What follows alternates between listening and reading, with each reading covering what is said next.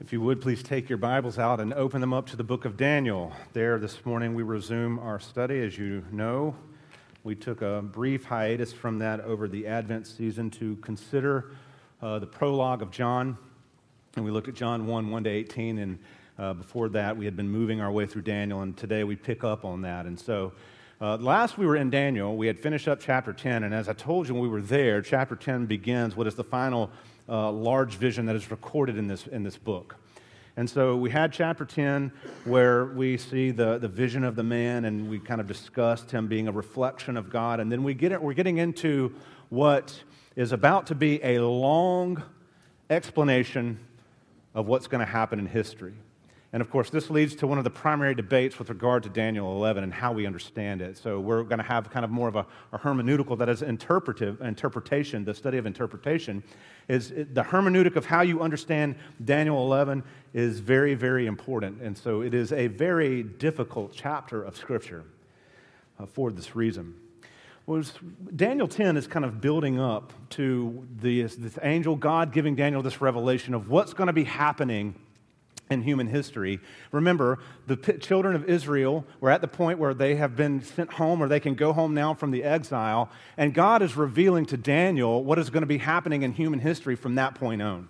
And you're going to hear me say this again, but we're kind of being reminded that ultimately the exile didn't do what it was designed to do. The hearts of Israel did not change. They remained hard in exile, and when they go home, their hearts are hard. And so what's happening now is the unfolding of human history. It is just one long time of being in the crucible, of the people of God still living under the pain and threat of persecution, the people of God still living under the uh, uh, threat and pain of being conquered and taken over, and they will. And so, what we're being told here, the larger theme that we have to be reminded of when it comes to books like this, especially in Daniel, this Old Testament prophecy, is that what is the hope of God's people? Is the hope of God's people not experiencing pain or not being persecuted or, or having our own promised land where nothing bad ever happens? No, that is not our hope. Our hope is Jesus Christ. Our hope is Yahweh, the covenant keeping God, intervening into our world and saying, You are mine. That does not mean painlessness.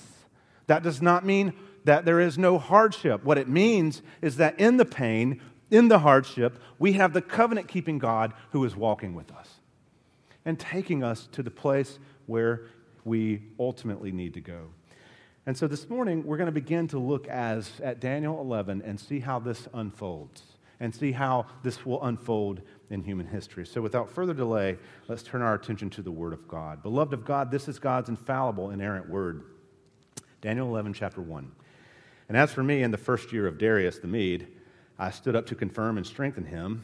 And now I will show you the truth. Behold, three more kings shall arise in Persia, and a fourth shall be far richer than all of them. And when he has become strong through his riches, he will stir up all against the kingdom of Greece. Then a mighty king shall arise, who shall reign with great dominion and do as he wills. And as soon as he has arisen, his kingdom shall be broken and divided toward the four winds of the heaven, but not to his posterity, nor according to the authority with which he ruled. For his kingdom shall be plucked up and go to others besides these. Then the king of the south shall be strong, but one of his princes shall be stronger than he stronger than he, and shall rule, and his authority shall be great authority. After some years, they shall make an alliance, and the daughter of the king of the south shall come to the king of the north to make an agreement. But she shall not retain the strength of her arm, and he and his arm shall not endure. But she shall be given up, and her attendants, who, he who fathered her, and he who supported her in those times. And from a branch from her roots one shall arise in his place. He shall come against the army and enter the fortress of the king of the north, and he shall deal with them and shall prevail. He shall also carry off to Egypt their gods, their metal images, and their precious, precious vessels of silver and gold. And for some years he shall refrain from attacking the king of the north. Then the latter shall come into the realm of the king of the south, but shall return to his own land. So ends the reading of God's word. May he add his blessing and understanding. Please pray with me. Father, thank you for this word. It is complex, it's difficult, there's no way around it. Thank you for the reality that you have given Scripture to teach and train in righteousness, and that is no less true here. God, give us minds to understand, eyes to see, and ears to hear what you would say to us from your word this morning. We pray in Christ's name. Amen. I'm sure you've heard the cliche, nothing lasts forever. Heard that saying many times, and it's a cliche, it's a saying because it's true. Nothing lasts forever. We live in a world that dies, we, where things die, people die, plants die, buildings crumble. Nothing, not one thing, will last forever other than the people of God who will be renewed at the coming of Christ. God is the only eternal thing. Everything else in creation dies, everything else becomes obsolete, it wears out. All things come and go. So much of life is just about living in a moment where things are coming and going and watching things come and watching things go and, and dealing with that. We see people in history and regimes in history or nations that just seem so powerful, so, so unconquerable, and yet they get overpowered, they get conquered, they die out. We see all these things. We see influential ideas, philosophical ideas that come on the scene and are so powerful in a moment and then are forgotten because things come and go, because things die out, things wear out, people die, people wear out. This is the way the world is. And it's true. All this is true for one primary reason. One primary reason. Because Adam and Eve sinned in the garden and brought destruction to the world. The world was alive, the world was teeming with life, the world was a place of life. But when sin came in through Adam and Eve, they ushered in death in themselves, death in the world, and all sorts of other kinds of death philosophically that we deal with. Just that complete separation. And you've heard me say it before. It's one reason that death, you know, people say that death is such a natural part of life, and it's not. It's really not. We were created body and soul together by the Creator, and to have that soul detached from that body as it awaits renewal is we cry out, this is not supposed to be this way. We feel the pain of the separation because we live in a world where separation and pain and death are a reality, and all because of sin having come into the world. But what else did Adam and Eve's action do? It guaranteed, it guaranteed that God Himself would have to intervene into the human story because we broke it beyond human repair. That's what sin does. That's how powerful sin is. And so, by their act of disobedience, they guaranteed that God Himself would have to intervene into the story of humanity to make it right. And that's what we see in the gospel that when God made Jesus, who had no sin, to be sin for us, so that in Jesus we might become the righteousness of God, it had to be that way because we were so profoundly broken by sin. So, this is the beauty, the pain of our story, and the beauty of our story. The pain is the sin, the brokenness, the death, and all the things that we endure. The beauty is that Christ is with his people. And in fact, if we believe what Paul says in Ephesians, we are presently seated with Christ in the heavenlies. Our righteousness and salvation is so sure. So, does God's intervention relieve us from all pain? No. But it does give us hope, the thing that we need. I will not lie to you, Daniel 11 is tough sledding. It is tough sledding from a Hebrew perspective. It's just tough sledding from all different sorts of angles because uh, a lot of information is being passed when from verse to verse that covers a lot of history. And so there's the big the biggest debate about Daniel 11 is this. Is Daniel 11 prophecy or is Daniel 11 history? People who take the historical approach, what the reason is, it is so highly accurate in how he understood human history as it was going to develop in the ancient world that there is no possible way that he could have written this before it happened. No way. That's the historical approach. So they date the book of Daniel much later than it was actually written to account for the fact that what Daniel or the writer of Daniel here is doing is just simply recording history. He's just writing down history as he sees it unfolding with a little bit of hyperbole. That's the historical approach. The prophetic approach says no, Daniel was written at the early date that we discussed when we first started this book, that God has sent a messenger from the heavenly realms to tell Daniel what is going to happen in human history so Daniel can record it to prepare the people. And we reason, those of us who hold that view, is simply this if God can save people out of a fiery furnace, if God can shut the mouth of lion, the mouths of lions, if God can create the world ex nihilo from nothing, then God can give Daniel a message about what will unfold in human history. And so we need, when we read Daniel 11, we need to understand that it is prophecy. And when we see the highly accurate nature of Daniel 11 and how he saw history unfold, it is remarkable from a human standpoint to think that God gave this man this message and how accurate it is. But if we understand the nature of God as he is, it is seems fairly consistent with his own power and character that the creator of the world, the being who is outside of time, the being who oversees the flight path of a sparrow or knows the very hairs on your head, can accurately sum up what will happen in human history. And so this should inspire Daniel 11, after we get through the complex language, a great deal of faith in us that God is laying out for Daniel. This is going to happen in the world. This is going to affect you. But you need to understand one primary thing I'm in control of it. I'm telling you it's happening beforehand, so you'll know that I control it. And so I'll confess to you freely on the front end Daniel 11, the whole chapter, it reads like a historical timeline. That's really what it does. When my kids were younger, we, we homeschooled and we would create these timelines of history uh, for us to learn dates and whatnot. That's exactly how Daniel 11 primarily reads just event after event after event after event after event. Because he's talking in mysterious language, but these each kind of, you can see how they unfold in history. But what is the overarching, if we're going to take something from Daniel 11, not only this first paragraph, but just the whole chapter as, we'll, as it'll unfold, what we need to remember is we live in a world that does not love God, that does not love God's people, and is, it is kind of caving in on itself through conflict and war. You know, when we've often heard me say we live in a culture of death, that is true. We do. I don't know how different it's been in the previous cultures if we go all the way back. The culture of death was brought into the world when Adam and Eve sinned, and then Genesis 4, what's the very first thing we see is a murder. And then it just continues the wickedness. And so when we look at the brokenness of the world, we live in a world of death, a world where death wants to reign and does reign. And so the message that God is bringing to Daniel is death is all around you. You're going to experience death. You yourself are going to die. Your kinsmen are going to die. But that's not your worst enemy. The Greeks or the Persians or the Romans and whomever else are not your worst enemy.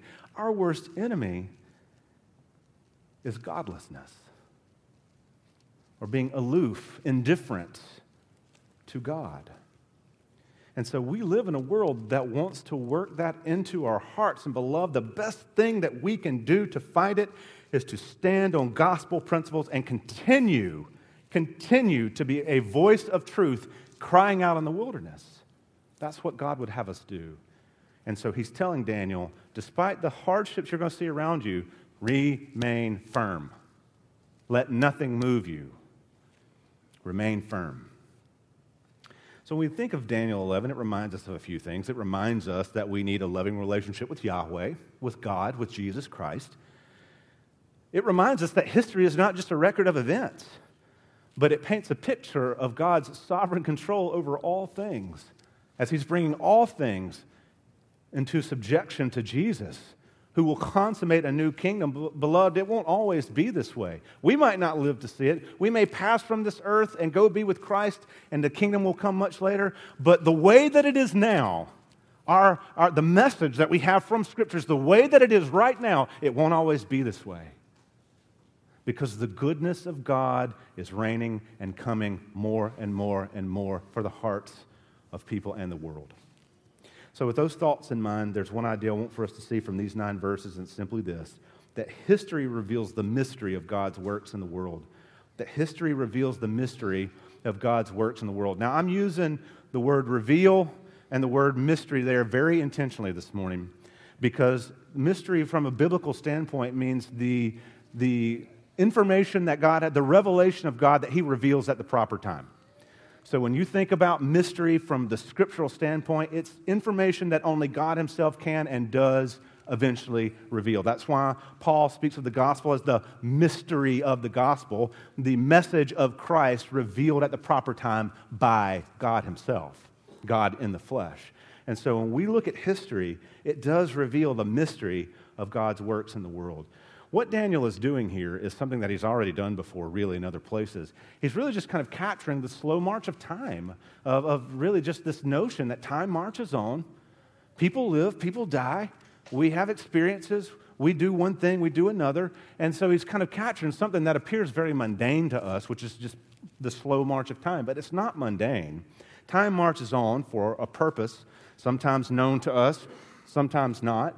God has the purpose. But when we look at this, and we start thinking through it, we look at these successive years, these successive kingdoms that come and go, these years that tick off the calendar, they should remind us of something profoundly important that God does control human history, that none of this is just happening. It's happening because of a, of a determined plan, the determined plan of God. And, beloved, that has to give us comfort as I look at Daniel 11, chapter, or verse, chapter 11, verse 1, we, the very first verse, we get this, this note of context that's important for us. As for me, in the first year of Darius the Mede, I stood up to confirm and strengthen him. Now, I'll stop right there for just a second. The note of context is this The first year of Darius the Mede would have been 539 BC. Now, the other significant thing that happens in 539 BC is that the Jews are told they can go back to their homeland. So the exile, in a sense, is officially over. The Jews can go back home. Now, what I love here, and I want us to get this straight, when we see the as for me, and then the I stood up, keep in mind, he's not talking about Daniel here. This is not a reference to Daniel, this is still a reference to the angel. Now, why is that important? Why do we want to make that note? Well, for one, because we're seeing again that there's a spiritual dimension in the history of God's people. We looked at this a little bit last time before we took our hiatus and looked at spiritual warfare in Ephesians. But we're being reminded of the spiritual dimension that's happening in the context of the people of God. So we know that they've been released to go back home from the exile, and this angel is saying, when that happens, that I am there with Darius, strengthening him and confirming him. So, what does that tell us? Well, it tells us that God is intimately involved in that decision. This, this, what we would say, a political decision in the world, that God is working behind the scenes to see that the children of Israel are sent back home. But I love that we see that God is intimately involved in the lives of humanity. He sends this creature, he sends this being to Darius to strengthen and confirm him. That's what he says, to confirm and strengthen him. What does that tell us about the character of God? That even these pagan kings experienced the mercy of God, that God is merciful and gracious and kind and compassionate. Yes, God is working to see the Israelites sent home. And yes, God cares for his creation. He cares for humanity in general. Why? Even pagans are made in the image of God. That's why. Our, his image has been imprinted, has been stamped on humanity. And so we need to see the consistent character of God that He cares for people. That is why we are so big on the sanctity of life, because we are made in the image of God. And so even here, we see God's mercy and care for His people. But I love what the angel immediately says. So he says, I came in the first year of Darius. I stood uh, up to confirm and strengthen him. And then he says, literally in the Hebrew, and now I will declare to you the truth. And I love how he, how he, and then there is a full stop. And now I will declare to you the truth. What is the truth? Oh, the truth is the reality of the coming kingdoms and how it's going to affect Israel. Right when he says, I will declare to you the truth, we might think, oh, we're about to get this big redemptive statement. And then what does he say? Behold, three more kings shall arise in Persia. He begins laying out what will happen in history he begins to lay out exactly what Daniel and the people of God can expect. And so, there in verse 2, he mentions four Persian kings that will rise, be raised up. Now, there's absolutely nothing in the text itself that gives us any indication who those four kings are. So, naming them is somewhat speculative and not really all that essential. I do have four names that most commentators agree it's probably who it's in reference to. But there's also the view that it wasn't meant to be taken literally that just more kings were going to ra- be raised up in Israel. That's, I mean, in Persian. That could be true. But besides that, there are four that kind of stand out from history. Cyrus being one of them, who would reign from 530 to 522 BC. And then you'd have good old Smerdis, who only made it one year with, you know, with a wonderful name, 522 BC. And then Darius the first, who is a memorable Persian king from 522 to 486 BC. And then probably the most memorable of all, who is Xerxes, who reigned from about 486 to 464 BC. Now, why does that matter? Why, why would he tell Daniel this? Well, A, to show his power and authority over human history, and to say, hey, even when you go home to exile, there are still going to be issues in the land. You're still going to have obstacles. You're still going to have persecutions. You're still going to have fighting. It's not over. Don't think that your going home is the relief that you need. You need something much larger than that. And it accords well that Xerxes be that fourth king because Xerxes is the Persian king who in 480 BC thought that he would conquer Greece. He did invade and he ultimately failed.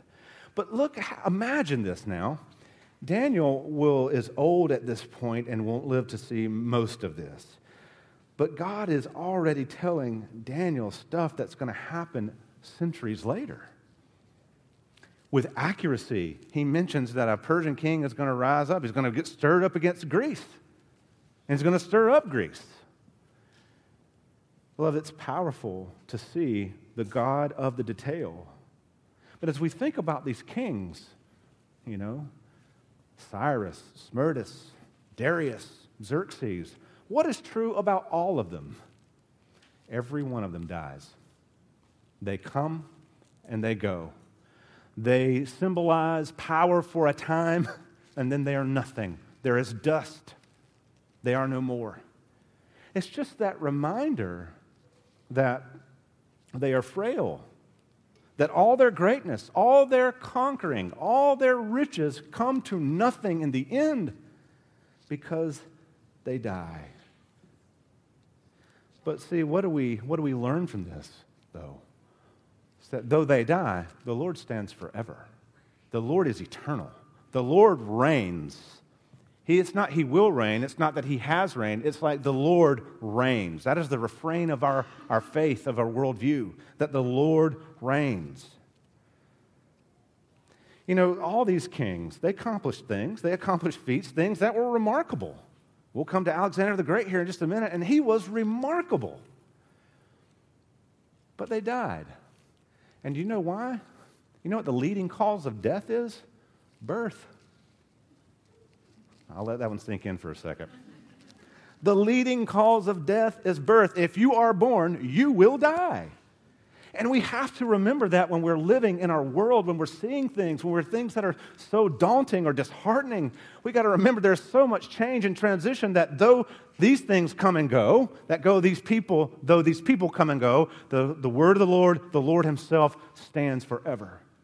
He's the one who doesn't die. And He's ushering us into a kingdom of eternal life where we will live with Him eternally. And so humans are, are frail, and and no matter how powerful they are in a season, they come and they go. But this is not so with God. It's interesting. Verse 2 is trying to give us the sum of about 200 years worth of history. Persian Empire lasted roughly 200 years. Verse 3 introduces a new character into the scene, though it is a character that we've seen before in the book of Daniel. Verse 3 Then a mighty king shall arise, who shall rule with great dominion and do as he wills. And as soon as he has arisen, his kingdom shall be broken and divided toward the four winds of the heavens, but not to his posterity, nor according to the authority with which he ruled, for his kingdom shall be plucked up and go to others besides these. So, what do we say about this? It's kind of more of the same. It's more of the same of what you just read in verse 2. Verses 3 and 4 just say, yep, and then there's another kingdom. Now, I'm convinced verse 3 is talking about Alexander the Great.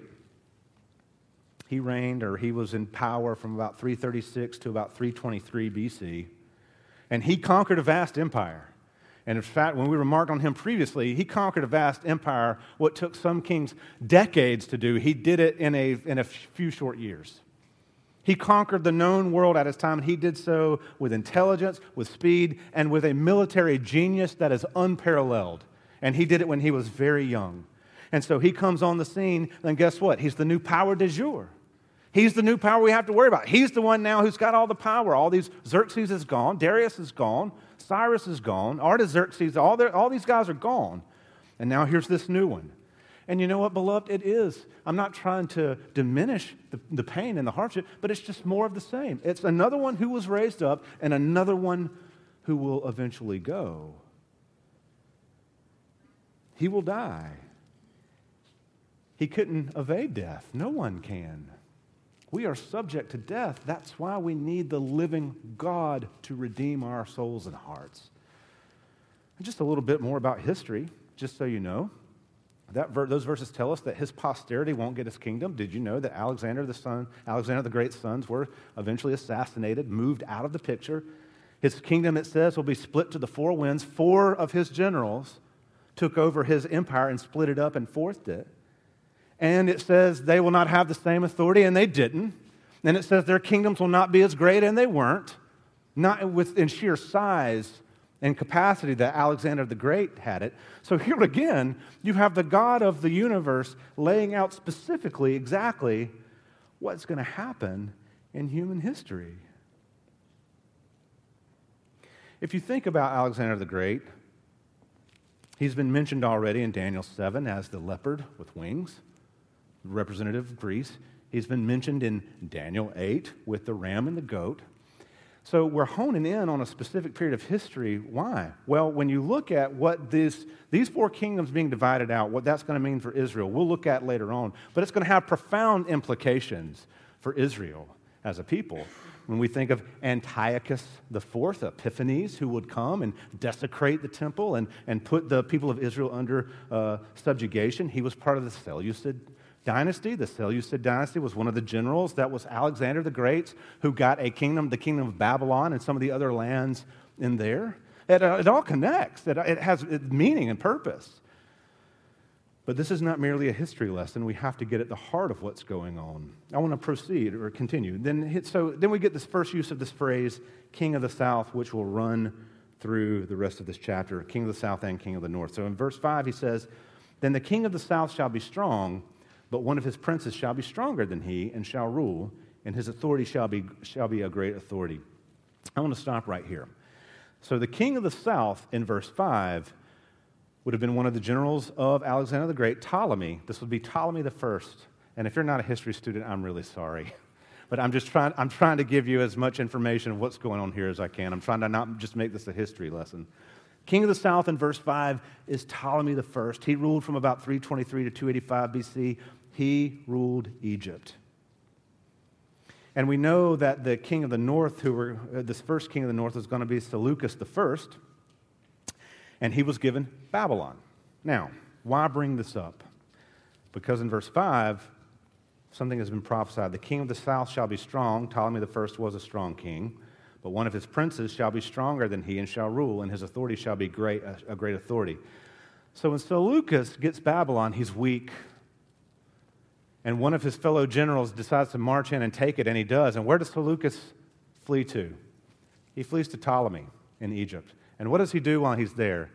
He becomes a prince in Ptolemy's kingdom and begins to fight with armies and becomes very strong.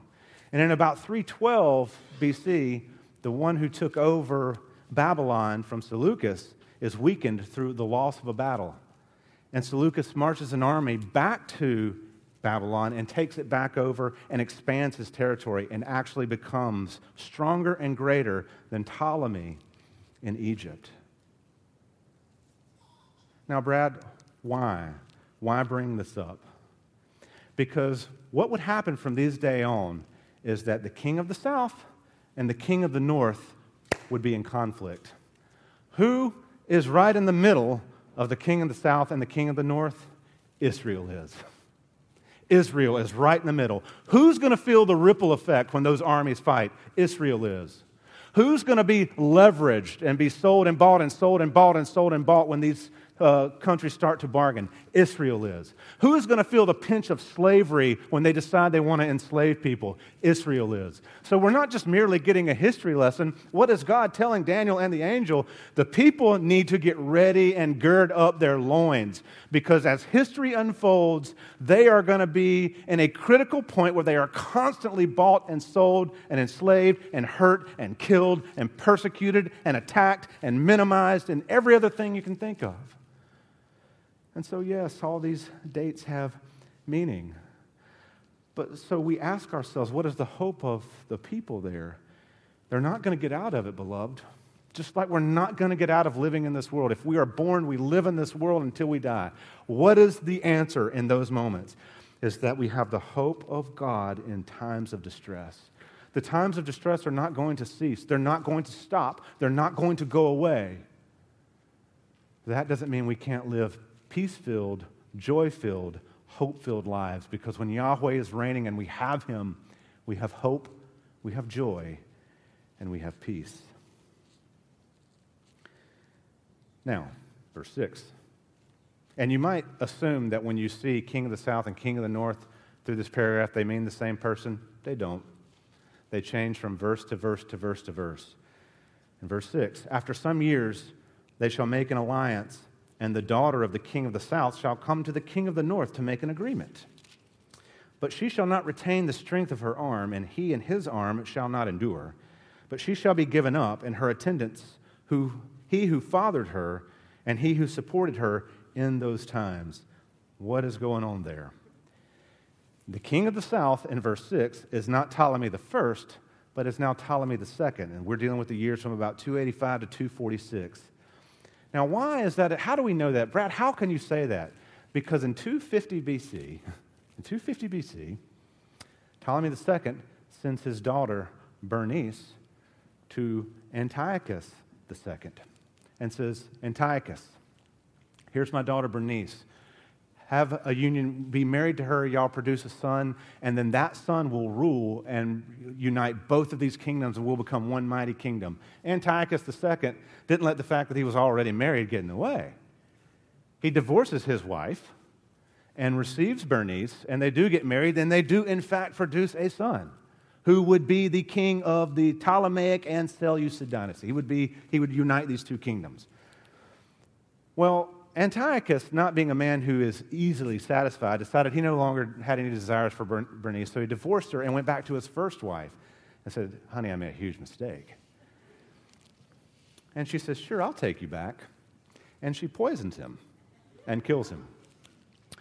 Then she sends assassins to kill Bernice and to kill the son made from that union. So when we see that, but she shall, that is Bernice, but she shall not retain the strength of her arm, and he and his arm shall not endure, but shall be given up in her attendants, he who fathered her and he who supported her in those times. So Antiochus, Bernice, her son dies, and in the meantime, her father also dies. So that's what, so when you see this, you see this unfold, and you look back at what God said would happen, and it is just remarkable. That is exactly what happened. That is exactly what happened. And so you see, God is telling Daniel something that despite all these power grabs, despite all these power grabs and intrigue and conniving and people trying to put themselves in positions, people come, people go, but I stand forever.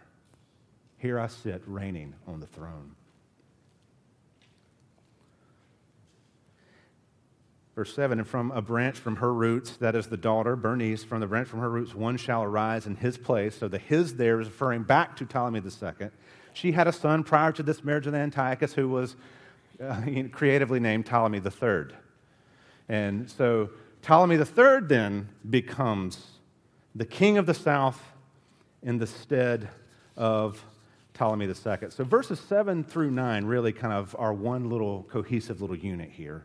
Ptolemy III, from about 246 to 221 BC, he succeeded Ptolemy II. And so when you read this, it says, Rise in his place, and he shall come against the army and enter the fortress of the king of the north, and he shall deal with them and shall prevail. He shall carry off to Egypt their gods and their metal images and their precious vessels of silver and gold, and for some years he shall refrain from attacking the king of the north. So here's what we know. At this time, Ptolemy III is the king of the south. Seleucus II is the king of the north. They reign roughly around the same time period. And Ptolemy does attack Antioch at this point, which is the capital of the Seleucid dynasty. He attacks it and conquers it and loots it. And he carries all that loot back to Egypt as spoils of war. This happened in history.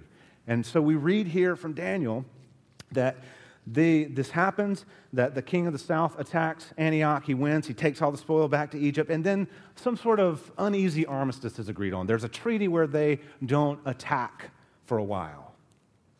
And so it ends wars for a time. But then we get this last little note in, in verse 9. He says, Then the latter shall come into the realm of the king of the south, but shall return to his own land. Just this little note that the king of the north eventually does try to do something to the king of the south, but ultimately comes back to his own land. Well, what do we take away from this? Well, from this, this little tight little unit, humanity seeks power. When there's an opportunity to grab for power, we go for it. We don't have to look very far than our own political spectrum to see that. That power is an attractive thing. And when we can go for power, to retain some sort of edge, to have the juice, so to speak, or to be in control. We're, humans go for that. And they've done it all throughout human history. See, God created us in the garden to be seekers of Him, to be seekers of sacrificial love, to give of ourselves one to another. But that's exactly what sin distorted. That's the image of God in us, or one aspect of the image of God in us, and that's exactly what sin sought to distort. What did Eve want when she took that fruit? Power. You will be like God. What did she already have when she took that fruit? The likeness of God. And so the first sin that reverberates throughout all humanity is a seek, it's seeking for power and we see that humans do that again and again and again and again. And so God is telling Daniel they're going to continue to seek power, they're going to fail. They're going to seek power, they're going to fail. They're going to seek power, they're going to fail. Beloved, we are called to be seekers of God, to seek His love. Well, when we look in, in the face of history, and we have more yet to come, this was just the beginning. We have but one response, and it's the refrain I've been saying over and over Our God reigns and controls all history. So, why the brief history lesson? Well, furthermore, why would the angel tell all this to Daniel who would not live to see almost all of it? Well, the answer to both those questions is the same. The, the angel was comforting Daniel with the fact that though these things would get harder, not easier, harder, not easier, God is in control. You know, when we think about hope, one of the passages of Scripture, hope deferred makes the heart sick. We think about hope. Hope gives us peace. Hope gives us joy. Hope, in some sense, gives us purpose to live on, joy filled. Hope has never been in things being easy. Never. It has never been that. Yet we live with that mentality so often that if things will just be easier, then it would be better. And easier doesn't equal better. It really doesn't. Because when something's easy, something else will be difficult. And so our hope is not in it being easy. Our hope has never been in avoiding hard situations. If we live to avoid hard situations, that's basic hedonism. Just multiply your pleasure, minimize your pain, and your life will be good. And that's not true. That's not true. Hope has never been in those things. Hope is properly placed in God who is with us throughout all those things and events, throughout all the hard situations, throughout all the difficult trials. And so, this is the reminder not to be intimidated by kings and kingdoms because they pass away. But our Lord stands forever. Please pray with me. Father, thank you for this time. This is as we said in the beginning, not easy. It's difficult. And it encapsulates a lot of history. And yet, Father, you recorded it for us to understand and for us to have hope in you that you do superintend all things. Oh, Father, remind us of that rich truth again and again and again and again. Help us to live for you in a world that hates you. Help us to be bold for you in a world that would rather see us take a seat. And Father, help these truths that we have imbibed and embraced to be the thing that shapes us more than anything else. Is through Christ we pray. Amen.